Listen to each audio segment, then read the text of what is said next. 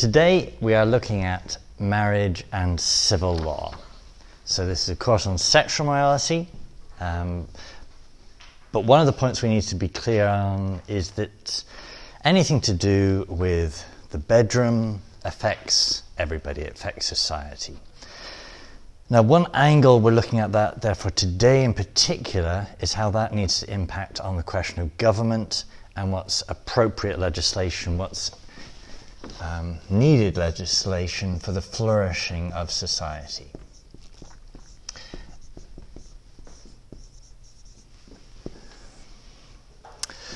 So, if I mapped it out this way, society, what does society need? Among the things it needs to flourish is it needs children. If there are no children, there is no future. It therefore needs a suitable upbringing for those children.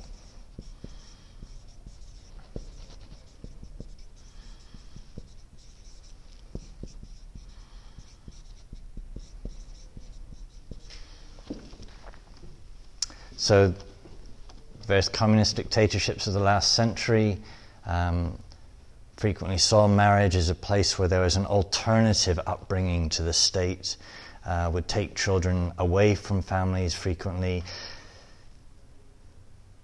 This large-scale Soviet-era orphanages trying to replace the family did not result in happy children, happy adults. There's something about the family that is integral, necessary to the human condition. So if society needs children, needs a place for children to be raised, then it needs marriage,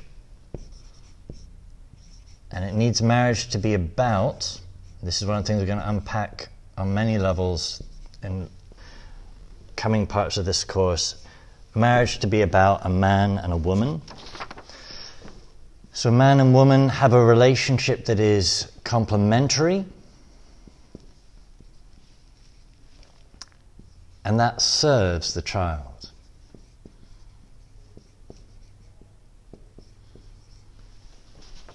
So we're not saying marriage needs to be about a man and a woman because it's in the Bible, or only that. We're saying marriage needs to be about a man and a woman because a child being raised, the normal, healthy environment for that is for a child to be raised seeing both of these gender roles in the home.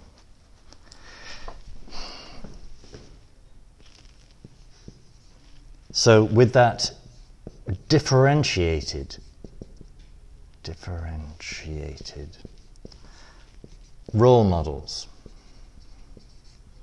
So we've already noted and will continue to note that those role models vary in different societies, but vary within certain parameters.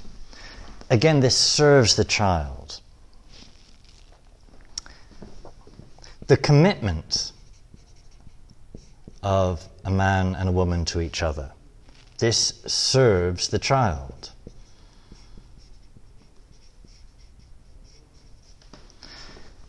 A child needs stability, a child needs regularity, the commitment of the parents in this thing we call marriage serves the child.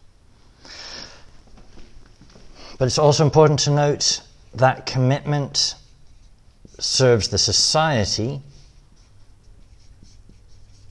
even if there's no children.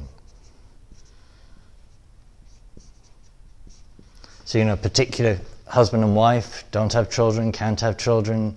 Their commitment to each other is just one of these little stabilizing pockets within society that serves the whole of society.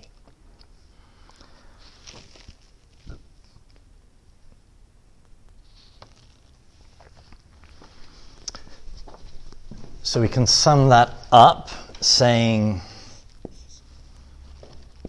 marriage serves the common good.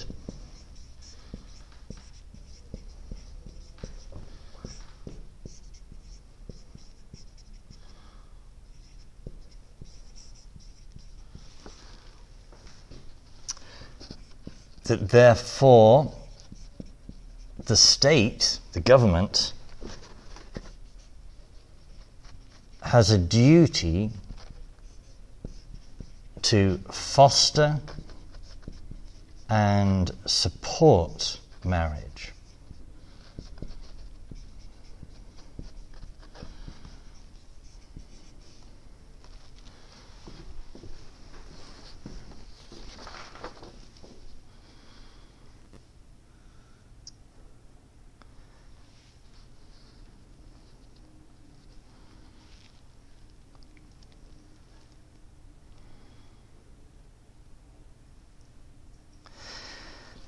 And we'll note in contrast that what are sometimes called counterfeit marriages, things that somehow claim to be or look like marriage in some sense, counterfeit marriages simply do not serve society.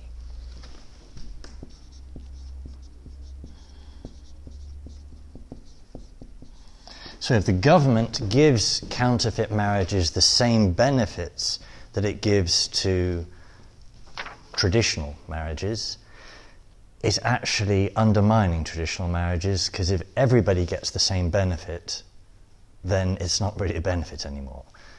You've ceased to promote something if you're promoting everything else at the same time.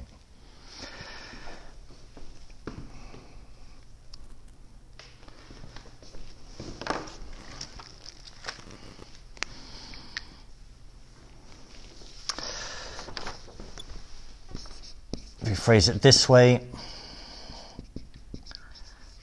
supporting everyone equals supporting no one.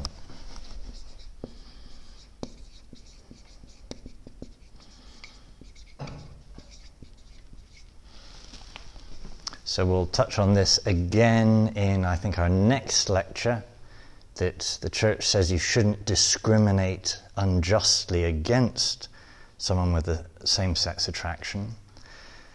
But if you're giving someone in a same-sex union the same benefits that you're giving someone in a man-woman union, you're actually, in effect, penalizing the man-wife union.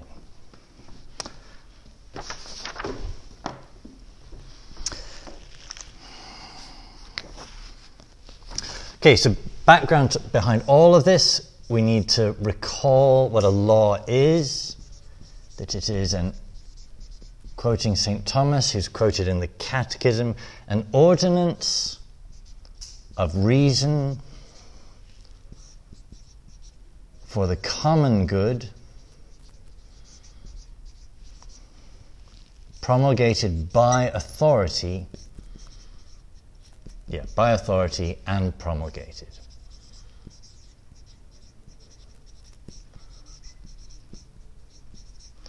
We'll unpack those different elements through this lecture.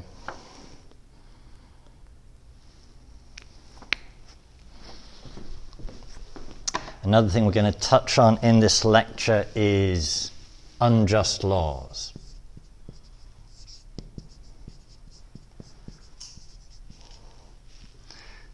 So, if our culture is increasingly moving away from a Christendom model where the laws were largely inspired and based on Christian structures like marriage, that we also say are natural structures based on reason and nature. In a society moving away from that, we're going to get more and more unjust laws. Well, what do these mean? Well, unjust laws do not bind, we're going to note. They are, in fact, the Catechism says, are acts of violence.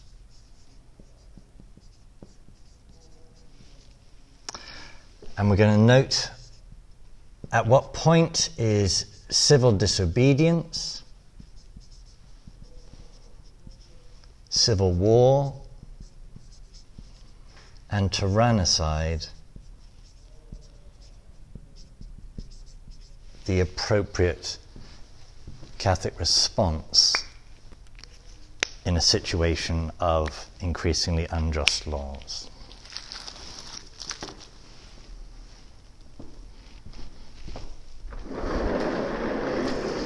So that in brief is what we're going to be running through this morning.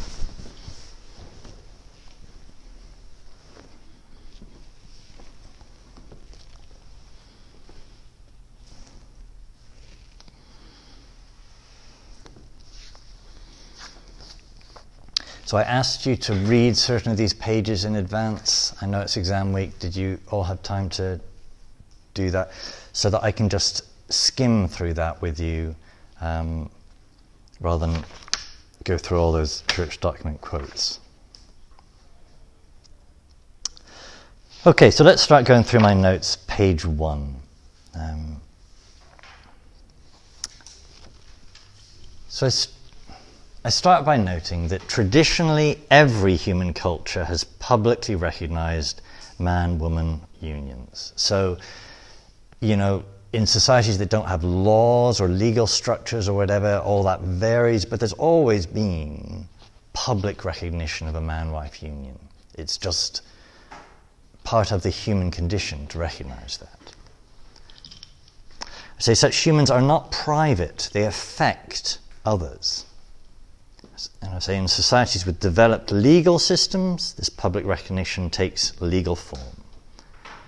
I say further, because good government recognises that marriage serves the common good of society, governments have typically made legal provisions assisting marriages, like tax breaks for married couples.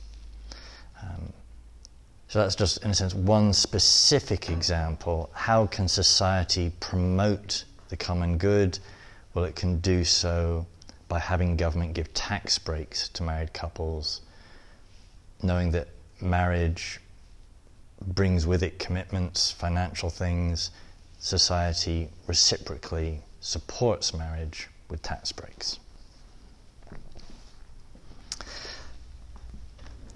Now, I note next, I say, our modern, or we can say our American problem with this issue. I say, before considering this in any detail, we need to recall the purpose of government and how it relates to the common good of society. I say, two factors make it difficult to view this objectively. So the first is American libertarianism, which views all government as, at best, a necessary evil. I say, in reality, however, the redcoats are coming is a rather outdated concern. But that is a slogan, a line from history that is part of the American identity, this deep distrust of government. Lines like, all taxation is theft. These aren't Catholic thoughts, but they are deeply American thoughts. So second, 20th century communism has given us many horrific examples of evil governments. So, but government as a concept shouldn't be judged on the basis of abuses of it. So just because you can look at all these 20th century examples of bad governments and therefore think, well, government must be bad, that doesn't necessarily follow. I had 21st century fears of an LGBTQ plus agenda-driven governments opposing Catholic institutions is likewise not a basis for opposing all government. So, you know, if you look on Twitter, if you look on social media, you can just pick up this narrative of fear in right-thinking people, fear of government and what's going to be coming next. Well, if we are going to be clear thinking, we need to also grasp, whatever fear we might have, that there is a proper role for government. So then quote two politicians of the late 20th century. So Ronald Reagan's famous line, the 9 most terrifying words in the English language are, I'm from the government and I'm here to help. And I say these words stand as a judgment on excessive government interference in people's lives.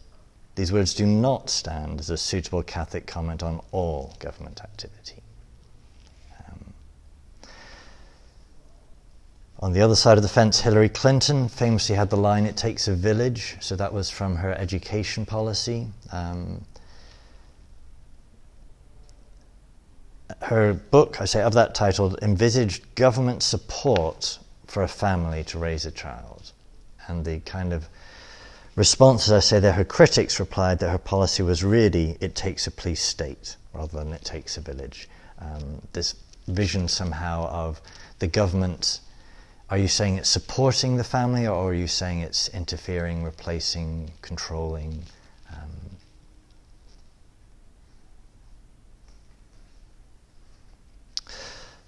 So there's some kind of introductory words there that it's difficult for us to view this set of questions objectively, to think actually government should be a good thing. Government does have a proper role. We shouldn't have a default position of viewing it with suspicion. And yet that is part of our American identity. So we need to try and, in some sense, step away from the American and be, we could say, properly Catholic, if we're going to remember our natural law perspective, properly human.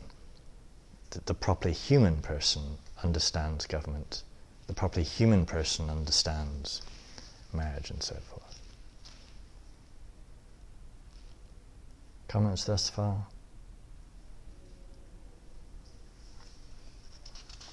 You know I love America, even though I speak to you with a British accent.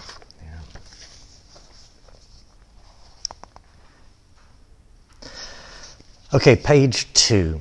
So here there are a string of different quotes, largely from the Catechism. Some of these are also from the Compendium of Catholic Church, of the Catholic Church's social teaching.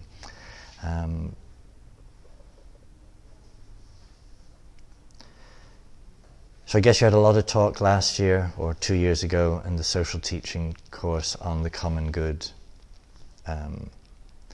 And the common good is this thing that, you know, we can kind of recognize it as a concept, that there is not just the good of individuals, which is part of the common good, the individuals flourishing, but somehow there's a group flourishing that is the common good. And that we as individuals can't flourish without being at some level part of some community, some common thing. So you can't foster the individual's good without also aiming to foster the common good. And whose duty is it? Who has the identity that matches the common good? This is the role of the state, the role of the government. So scanning down in the section responsibility for the common good, I have a line from the Compendium of Social Doctrine that I put in bold. The common good is the reason that the political authority exists. Why is there government? For the common good. When government exists for some reason that isn't the common good, it's no longer really government. It's some kind of beginning of tyranny. And it's always the case that every bit of human history, government overstretching its limits and serving some politician rather than serving the common good. But what's the measure of government, of good government, of the purpose of government? The flourishing of the common good. And you need to have a body to protect, to focus on the common good. And that's what government is for, the role of the state.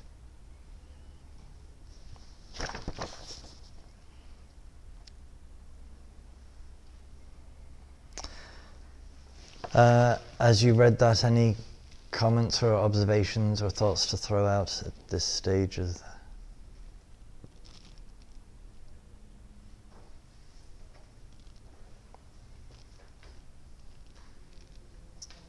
Top of page 3, subsidiarity and the question of the family.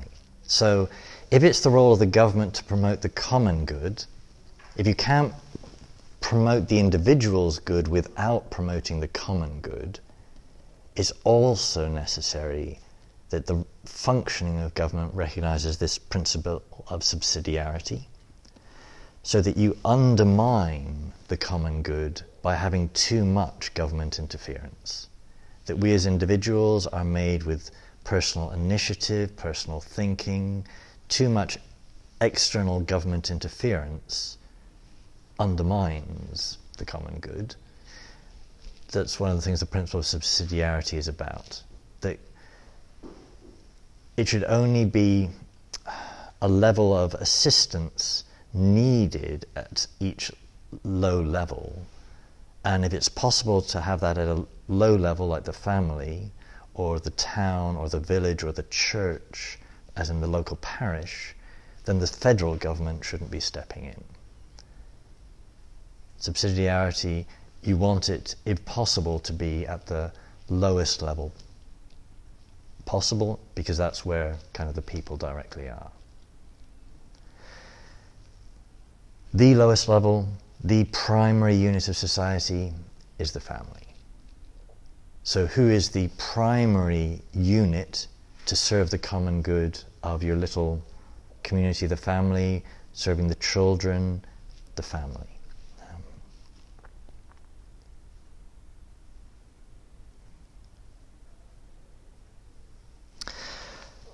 We'll touch on this again next week when we look at same-sex attraction and some of the issues there, but the redefining of marriage and the redefining of family is probably one of the most sinister parts of the shift that happened politically at the end of the 20th century.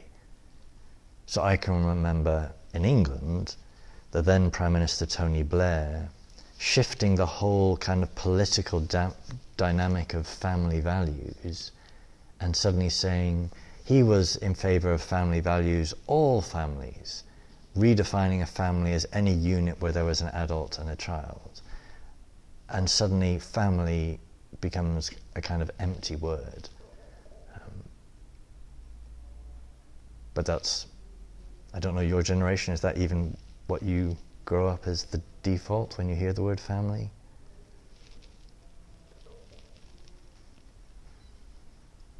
You are still thinking man and woman and children? I raised a normal, so. Modern Family, that was a show that just had all kinds of different interesting family types. Mm-hmm. Definitions of families. And there's this other line in a similar trajectory in a lot of soap operas like Friends and so forth, where family also gets defined as any group of friends, that your friends, that's real family, that's the family you choose yourself. And I think there's also something sinister in that, rather than celebrating friendship as a thing in itself, to somehow twist that into calling that family. And part of the reason for a younger generation so much of that so frequently makes sense is with so many dysfunctional families and broken families, there's a yearning for some kind of family. Well, if I didn't get it growing up, well, my friends can be that. And it's not the same thing. So where's all this going? Society needs, among the things it needs, a future, it needs children, it needs a place where children can be raised. That's what family's about. So, how is government, as the institution that exists to promote the common good, going to do that? Primarily through enacting laws. So, how does that happen? So, on to page 4 of my notes. And on page 4 there, I start asking the question, what is the basis of a civil law? And I give 3 rival answers at the top there. First, consensus. So this is, if you ask different people, well, what is a law? What's a law based on? Some people would say, well, it's consensus. It's kind of what most people think. Law reflects what society agrees to. Another model, we could say the Marxist model, is that law is based on power, that law is the assertion of one group's power over those without power. Though probably in American and British kind of legal traditions, contract is the most common notion of what is the basis of civil law. That law is nothing more than a group contract by society. We express that group contract by our participation in elections, our elected officials enacting in due process. It's a group contract. And I can remember with a young lawyer who's very recently got out of law school having this discussion as a priest. What is the basis of law? And he thought he was being really fancy and intelligent and saying, well, everyone knows it's based on contract. That's what law is, a group contract. And I then asked him the questions I put here. Well, what then is an unjust law? Because everybody realizes, everybody would say, that law's wrong, that law's unjust. Well, what do you mean to call a law unjust? If it's just a group contract, then it can't be unjust, it's just a contract. There must be some higher measure that is actually the real thing a law is about. So say, none of the above manages to articulate the purpose of law with respect to Aquinas' notion of reason and the common good that we're going to unpack. Say also, none of the above offers a basis to judge a law as an unjust law. So to repeat what I said, any conversation you're going to have with someone, everyone has this notion that some laws are wrong, some laws are unjust. Well, what's your basis for saying that? Because everybody has that somehow in their mental apparatus. What's your basis for saying that? Well, I next list a definition of law from St. Thomas Aquinas, which, if you look in the Catechism, is one of those bits of the Catechism where it gets very technical and gets a very lengthy section from St. Thomas that it just pulls directly out. So he defines a law as an ordinance, i.e. a decree issued by an authority of reason for the common good, made by those who have care for the community and promulgated. Unless if any one of these elements is lacking, the law is not a law. That's what a definition means. So the next couple of pages, I'm going to unpack those various elements there. So first, right reason. It's an ordinance of reason. So A, civil law must be an ordinance of right reason, i.e. must be based on the natural law. As St. Thomas would argue it, what is law? Law is a subsection of reason, that reason directs human acts to their end, and law directs human acts to their end with the addition of a binding command. Do this. So thus, a law contrary to reason is ipso facto not a true law. Then quote the natural law philosopher Russell Hittinger. Any of you guys heard of him? I mean, he'd be an older generation now, but a very big figure in natural law, civil law, jurisprudence questions.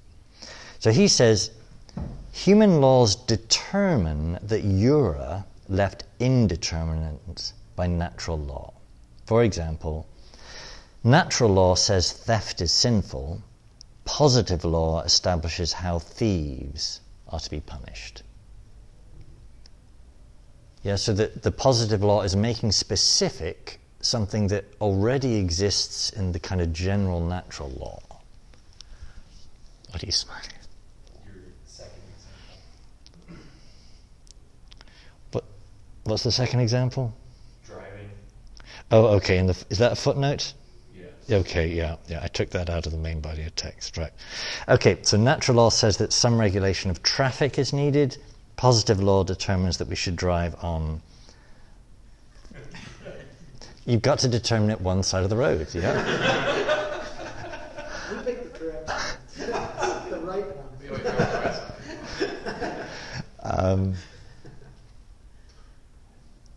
one. All the cars would be hitting each other if there wasn't a decision. And that's an example where it's, in a sense, utterly random. Do you go with the left? Do you go with the right? So in England, we say that the French drive on the wrong side of the road, but we don't say they're contrary to the natural law. For that reason.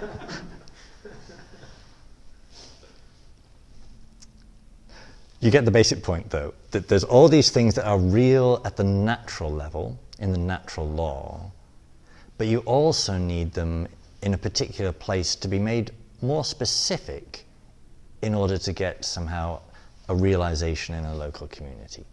So a local community will have some laws that relate to theft. Theft is this general thing in the natural law. It's real, you don't choose whether it's right or wrong, it just is. But how do you define property? How do you define ownership? How do you define how severe punishment for theft is going to be, and so forth? There are all kinds of particulars that are made determinate by a local authority. And that's the job of the local authority.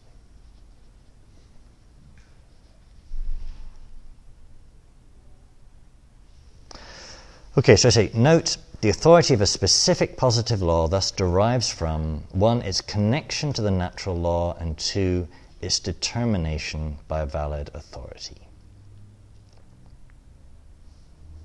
So that's kind of our first category within this definition. It's got to be based on right reason.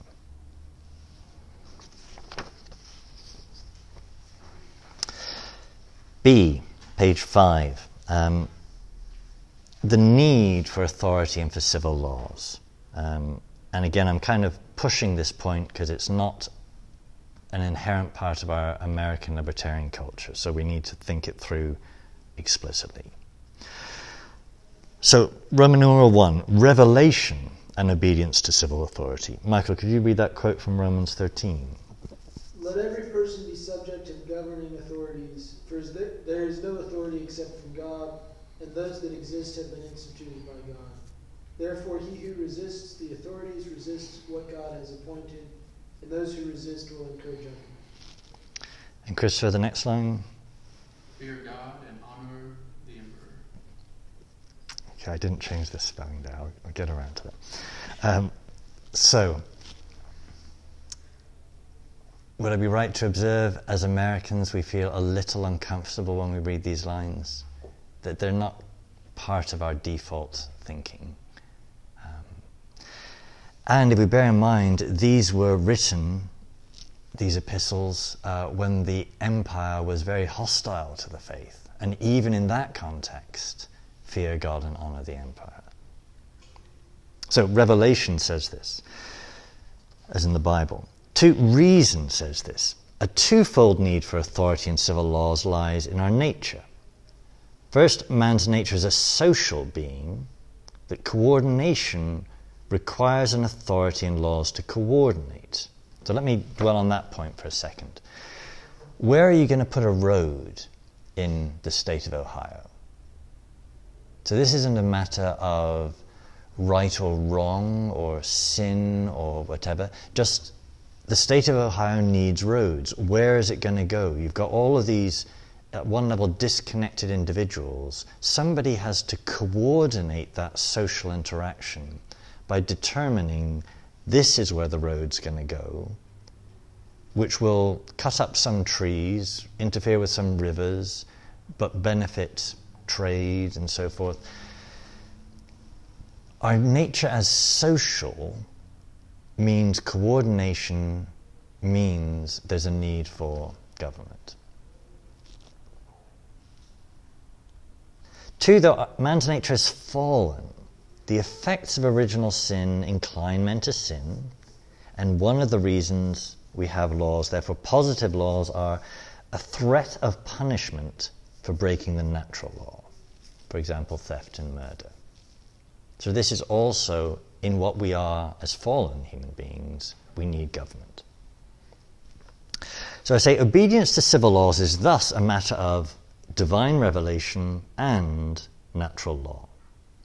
I say examples of such morally obligatory obedience include tax laws, for example, honesty in completing tax forms, and traffic laws, for example, speed limits. And I quote that Pope, the constant duty to drive carefully with a sense of responsibility. And I note such obedience is a matter of sin, not merely a matter of fearing getting caught. Now, I was just talking with the Introduction to Morality course guys about the mind of the legislator. So when the legislator says that on the interstates in Ohio the speed limit is 70, what is the mind of the legislator? Is the mind of the legislator that you are going to be punished if you go 72, if you go 75, that the mind of the legislator builds in a certain amount of wiggle room. So it's not the letter of the law that's the thing you're making reference to, but the intention of the legislator. So I would say if 80 is kind of the real limit of the wiggle room on most of the interstates in Ohio, then you would be morally okay driving at 80, assuming you're not dangerously sleepy and on a very bendy road and whatever else. But if you say, well, it's just up to me, I think it is the role of the government to determine speed limits, among other things. Public safety is part of the common good. The 80 figure. Right. That would be a good counterpoint, yeah. So I am speculating in how I'm reading the mind of the legislator, though I think it's commonly said that police don't pull you over for less than 80. So if the new governor you know is a speedy, you can go 85, 90, where it's very cautious driver, you upset it once, you're pushing it. As a matter of policy, not whether the governor himself does it. Well, that's what is that not how you intend what you said? Well, executive power, which is another factor in there as well, yeah, in terms of enforcing it. So really, the mind of the legislature would be what was intended by that whole group of the Senate, the House of Representatives, and the governor that didn't veto it.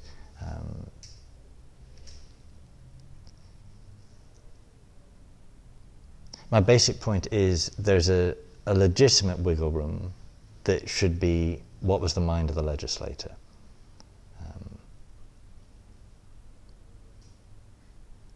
But it's not a wiggle room that means, well, it's just whatever you think. And if the police aren't patrolling the streets, then it's up to me. Moving on, C, civil law must be ordered to the common good. So this is really where this is going to relate us to marriage. Civil authority and its laws exist to serve the common good of a society, as we quoted earlier. As I quoted earlier also, the political authority has a duty to honour the family, to assist it, and to ensure various things. Quoting all from the Catechism. And we're going to unpack those in the next pages. And then D, every law must be promulgated. So law does not just indicate right and wrong, rather law actually commands. As I quote another moral theologian there, God does not merely point and observe it's wrong to steal, rather he commands thou shalt not steal. So if a law hasn't been promulgated, if a law hasn't been through the proper channels, it's not a law, it's just government advice, the governor's advice or something. So all of these elements have to hold together for a law to be a law.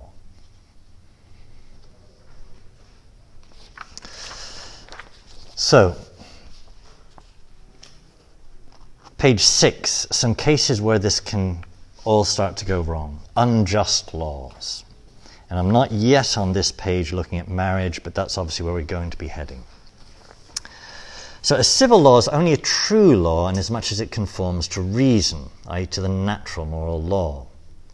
And an unjust law is, quoting the Catechism, which quotes St. Thomas, not a law but an act of violence.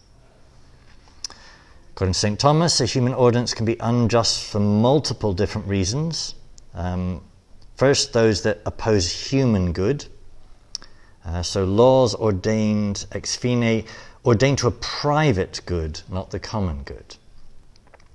For example, civil laws ordered to private goods, for example, to protect the rich, or to protect special interest groups like trade unions, in such a way as to not be ordered to the common good, are thus abuses of the purpose of authority.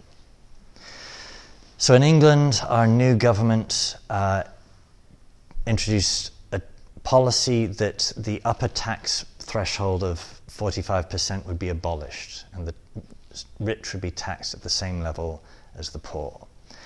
Is that a law serving the rich, or is it serving the common good? The question is whether that, the claim is, by changing that tax, you somehow will ultimately benefit everybody and everybody becomes richer when the rich become richer. If that is true, then that serves the common good. If it's not, it's just the law protecting the rich. Conversely, trade union groups. So there have been, in the last century, most would say places where trade unions became so powerful that they overwhelmed the rest of society and just protected their members. So a law that overly protects a particular group like trade unions in a way that doesn't help the rest of society isn't about the common good. But if we don't allow workers to defend themselves by having some form of association in what are called trade unions, to not have that at all would in a different way hinder the common good. So protecting special groups sometimes serves wider society, but only if kind of the purpose of protecting the special group is how it affects everybody else. That has to be the ultimate measure of it being a valid law. Ex authore, so laws enacted by one who usurps authority, or laws that unjustly distribute benefits and burdens, which might come back to the tax brackets thing. So in each of the above three scenarios, the ordinance does not bind, because it does not match the definition of law. Second, it opposes the divine good. So ordinances commanding things directly contrary to the divine law are unjust. Some examples. If an emperor passes a law requiring sacrifice to idols, then the law does not bind on your conscience, because it's an unjust law on grounds of opposing the divine good. And these were the laws in ancient pagan Rome. So fear God and honor the emperor, but don't honor the emperor by doing a law contrary to the divine good. Second example, if a king and his parliament pass a law changing the number of the sacraments and forbidding the celebration of what had previously been called sacraments, then the law does not bind. It's an unjust law on the grounds of the divine positive law concerning the seven sacraments. I say this was a law in England after the Protestant king Edward VI. Third example, COVID era. Government COVID regulations on the celebration of the sacraments, as they have seriously risked exceeding the state's just authority. I say good examples have seen bishops legislating after consulting with the state, but it's the bishops who have legislated. And it says, an example of history, the great St. Charles Borromeo, Bishop of Milan, closed all his churches for 2 years to fight a plague. But a plague that had a significantly higher death rate than COVID.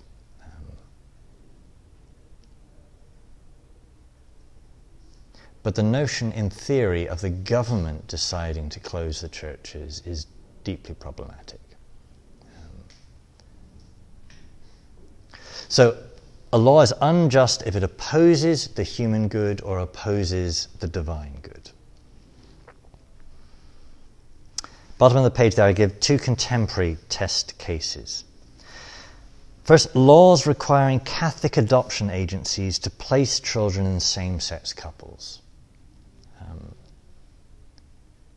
So if same-sex couples are just like other couples, if same-sex couples have the same desire to adopt children as other couples, then increasingly our states say an adoption agency must give all couples the same access to children, which in England has meant pretty much all of our adoption agents, diocesan adoption agencies, have closed, rather than go along with state laws on this.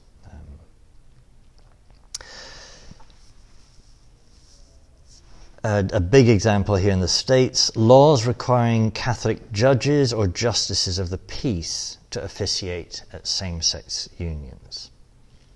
So you are a justice of the peace, you have to do state marriages. A couple come to you that are a same-sex couple. Do you have the legal right to turn them away? I didn't footnote who is the... So there's a really famous woman, just of the piece of this, just a few years ago, wasn't it? Anyone remember her name?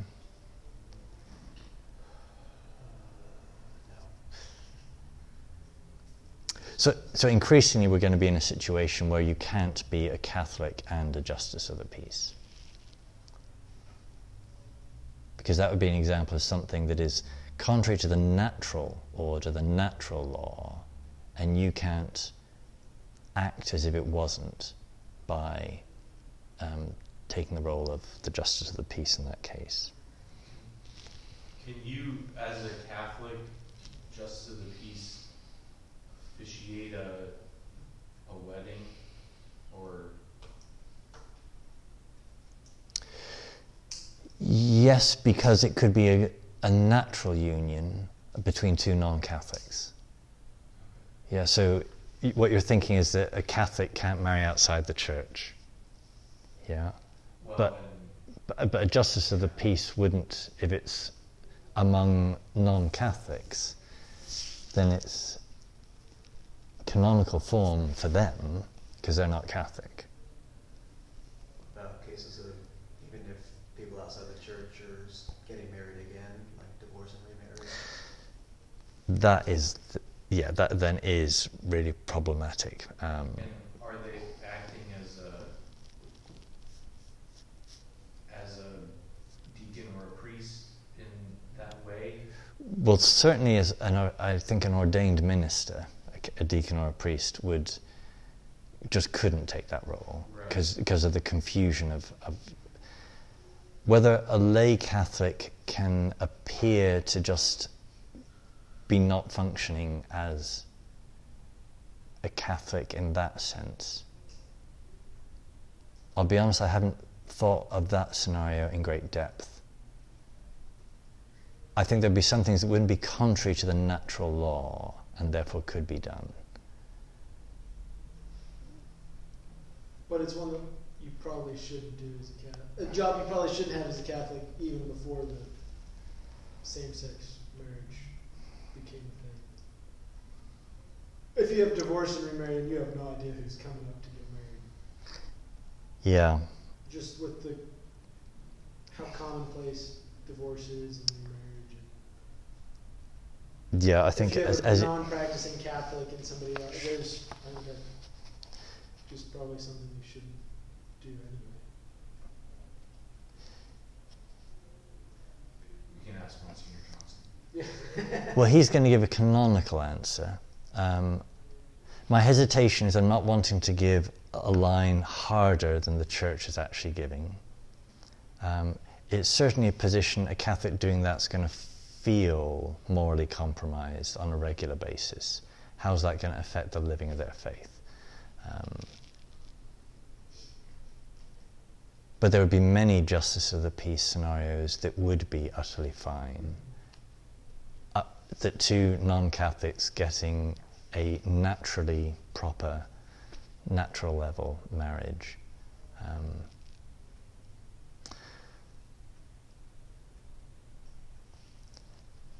Feel happy to ask Father Johnson.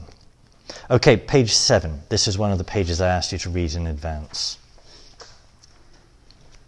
So, recognition of homosexual unions as civil partnerships. So this was before the question of same-sex marriage came up. There was this other question, well, let's allow them to have civil partnerships, but we won't call it marriage.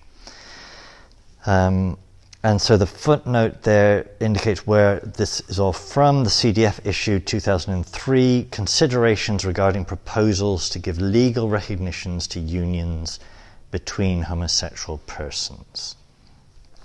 And the key argument there, Daniel, could you read from because, just that section? Because married couples ensure the succession of generations and are therefore eminently within the public interest, civil law grants them institutional recognition. Homosexual unions, on the other hand, do not need specific attention from the legal standpoint, since they do not exercise this function for the common good. Nor is the argument valid according to which legal recognition of homosexual unions is necessary to avoid situations in which cohabiting homosexual persons, simply because they live together, might be deprived of real recognition of their rights as persons and citizens. In reality, they can always make use of the provisions of law, like all citizens from the standpoint of their private autonomy, protect their rights in matters of common interest. It would be greatly unjust to sacrifice the common good and just laws of the family in order to protect personal goods that can and must be guaranteed in ways that do not harm the public society. Okay, I want us to pause for a minute with this example to be clear we've all understood what's being articulated here. So, why are certain benefits given to married couples? Because those married couples are serving society, are serving future generations. So if you give those same benefits to a couple, a same-sex couple, or to friends that just are very committed to each other as friends, you're then, by benefiting everybody, you're ceasing to actually benefit the married couple. You're ceasing to promote the successive generations by that mechanism.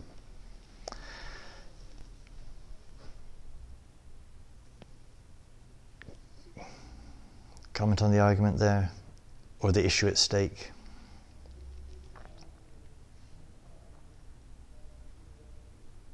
So conversely, it's often said, well, you know, when Bob and George, the same-sex couple, they've been living together all their lives, and then one of them dies, and the ownership of their property, if they're not in legal marriage, how does that get passed on to the other person? Well, they're not married. It's not the same thing. That we benefit a married husband and wife because of how they are serving society. Two friends who might spend their whole life together, live in a house together, don't deserve the same protection in law. If society wants to give friends some of those benefits of house ownership, that can be done in itself, in terms of joint ownership of property, without needing to make them have the same status as marriage. So property rights, transfer of property on death, these are among, I think, the most one of the arguments that's thrown up in this kind of scenario of giving fair treatment to people with same-sex attraction and same-sex unions. But there are other ways of handling that. Could you just write into your will? I mean, can't the married couple choose to not pass along their possessions to the spouse? I think the issue is inheritance tax, which a married couple have certain provisions that friends together don't have. But it's tax, so it's that. Thank you for clarifying everything for that. Yes, yes.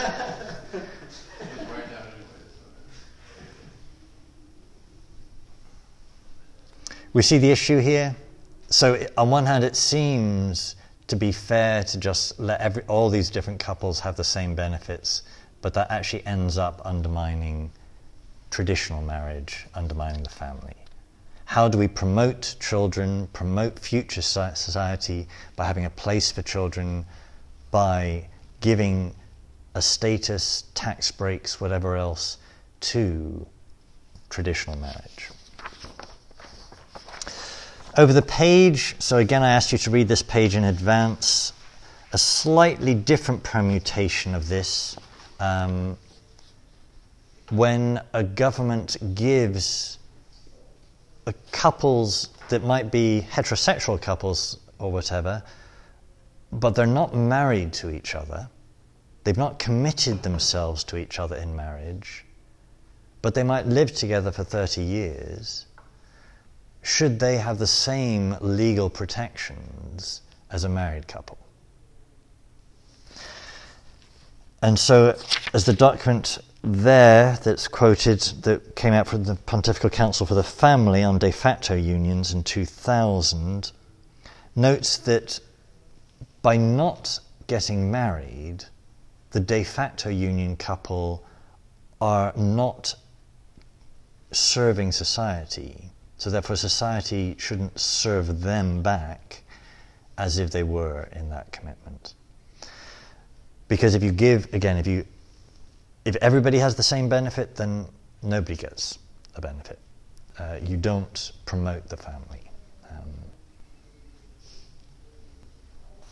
Are you familiar with this as a category, these things called de facto unions? Mm. Isn't it like if a couple lives together for X number of years, then they it becomes as if they were married because of the amount of time they've been together, something like that? And I don't know Ohio law how that treats them, but there are some places where they end up having the same rights in law as if they were married. And so the document there is saying that is implicitly undermining marriage by doing that. And is going to be an increasing trend in a society where people are choosing not to get married and just live together, but then politically, well, we're going to give them the same benefits.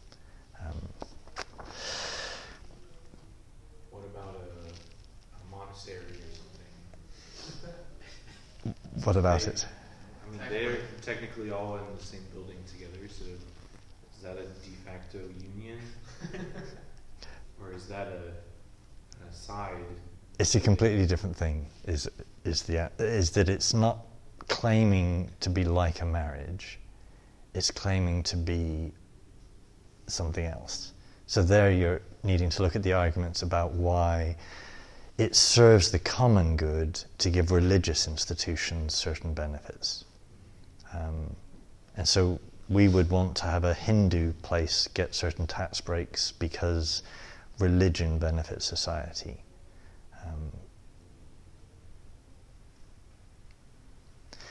That's a slightly different argument, but religion benefits society is, I think you can argue that from a natural law perspective.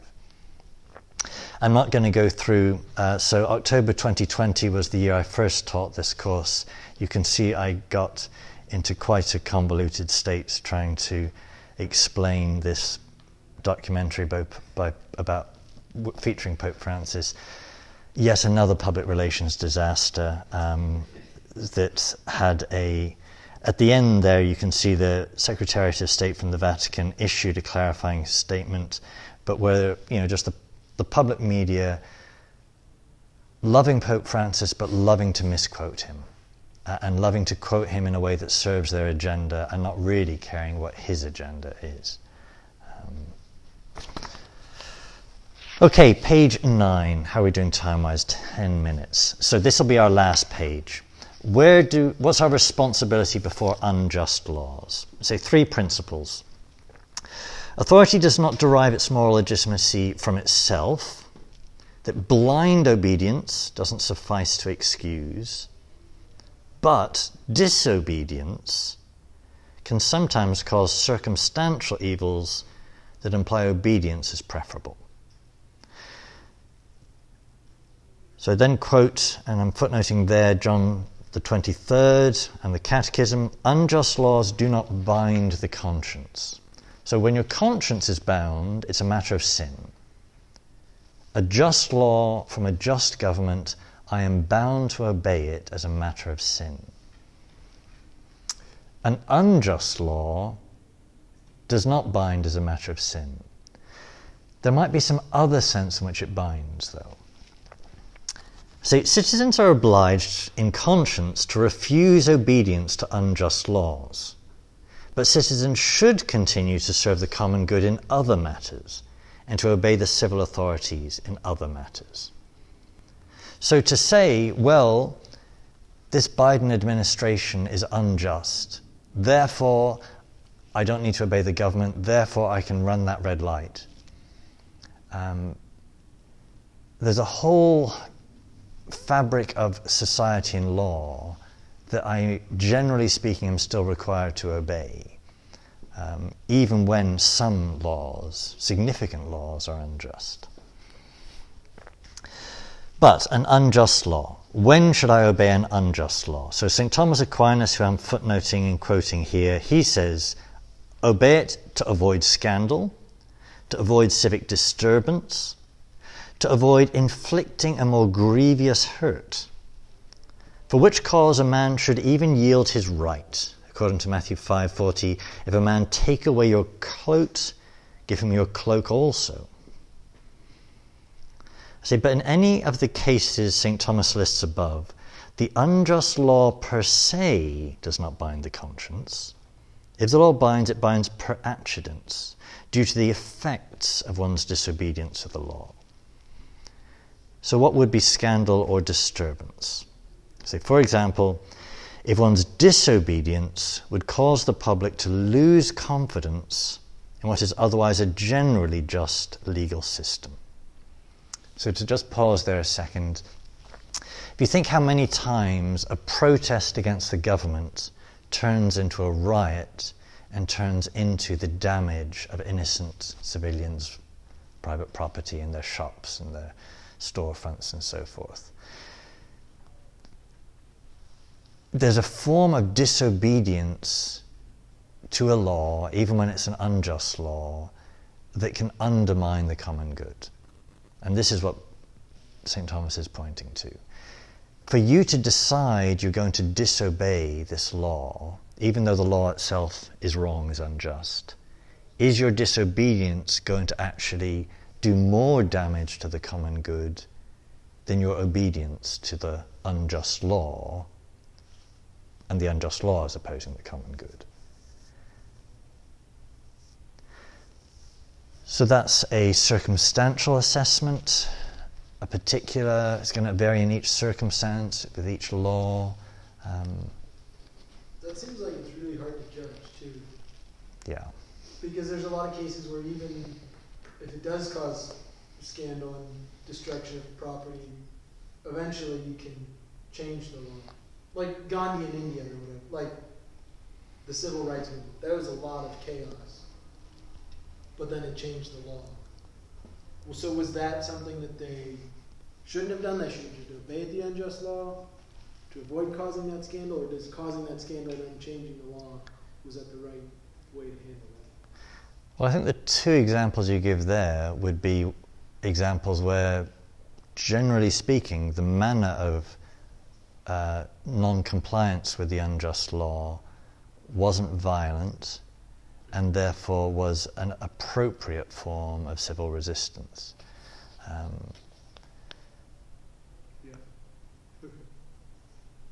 And those would be among the factors. But I think you'd also be right to point out a certain amount of civil disturbance may be necessary for an ultimate good. I say, however, laws contrary to the divine law, including the Ten Commandments, must, St. Thomas says, in no wise be observed. So Elizabethan laws requiring an oath against the sovereignty of the Pope, or Nazi laws requiring the genocide of the Jews, you just can't go along with these in any circumstance. Over the page, 5 minutes left. The Christian in civil society. So, I say the lay sphere has a rightful autonomy from religious authorities. So Nancy Pelosi is utterly correct to say a bishop does not have the right to tell her what to do. She is a lay politician. But the lay sphere does not have a rightful autonomy from morality. So if something is being pointed to that she's doing that is a matter of sin, the bishop does have a duty to be pointing to that. So she doesn't need to obey the bishop as bishop, but she needs to obey the moral law as the moral law. And if that's what the bishop's pointing to, that's his role. So a lay Catholic must act in accord with the natural law, not in accord with the norms of popular culture. A lay Catholic must legislate in accord with the natural law, with right reason, not in accord with popular opinion, even that of his constituents. And quoting from the CDF, the rightful autonomy of the political or civil sphere from that of religion and the church, but not from that of morality, is a value that has been attained and recognized by the Catholic Church and belongs to the inheritance of contemporary civilization. So when should you have a revolution against unjust laws? David, could you read that quote from the Catechism, Armed Resistance? Armed resistance to oppression by political authority is not legitimate unless all the following conditions are met. There is certain grave and prolonged violation of fundamental rights. 2, all other means of redress have been exhausted. 3, such resistance will not provoke worse disorders. 4, there is well-founded hope of success. And 5, it is impossible reasonably to foresee any better solution. And I note those parallel the conditions of a just war. So there are conditions for a just revolution against the government, to say this is the point where Biden has crossed the line, but there's serious grounds. Tyrannicide at the bottom of the page there, St. Thomas notes, tyranny is an act of violence, a kind of criminality. Say, for example, the ungodly rule of Queen Elizabeth I. Tyrants, St. Thomas says, may be killed by anyone with the effective power to do so, if you can envisage a peaceful transfer of power. So you've got some other government in the wings ready. You assassinate the tyrant to bring that replacement. If you don't have the alternative in place, then you end up with what I think we can say happened in the Iraq War. You got rid of Saddam Hussein, but there was no alternative ready. And so you end up with a worse attack on the common good than he was doing, even though he was doing a great evil to the common good. So there comes a stage where the civil law, the government is opposing the common good to such an extent that you need to even use violence against it. More likely in our lifetime in this country, dramatic but democratic means of opposing, refusing to cooperate with the will of the civil authority.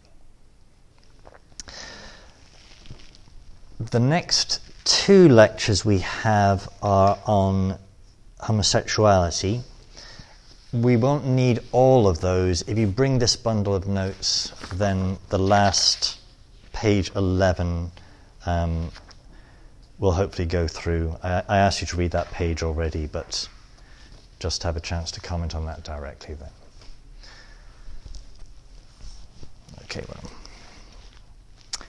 In the name of the Father, and of the Son, and of the Holy Spirit. Glory be to the Father, and to the Son, and to the Holy Spirit, as it was in the beginning, is now, and ever shall be, world without end. Amen. In the Father, to the Son, and to the Holy Spirit. Amen.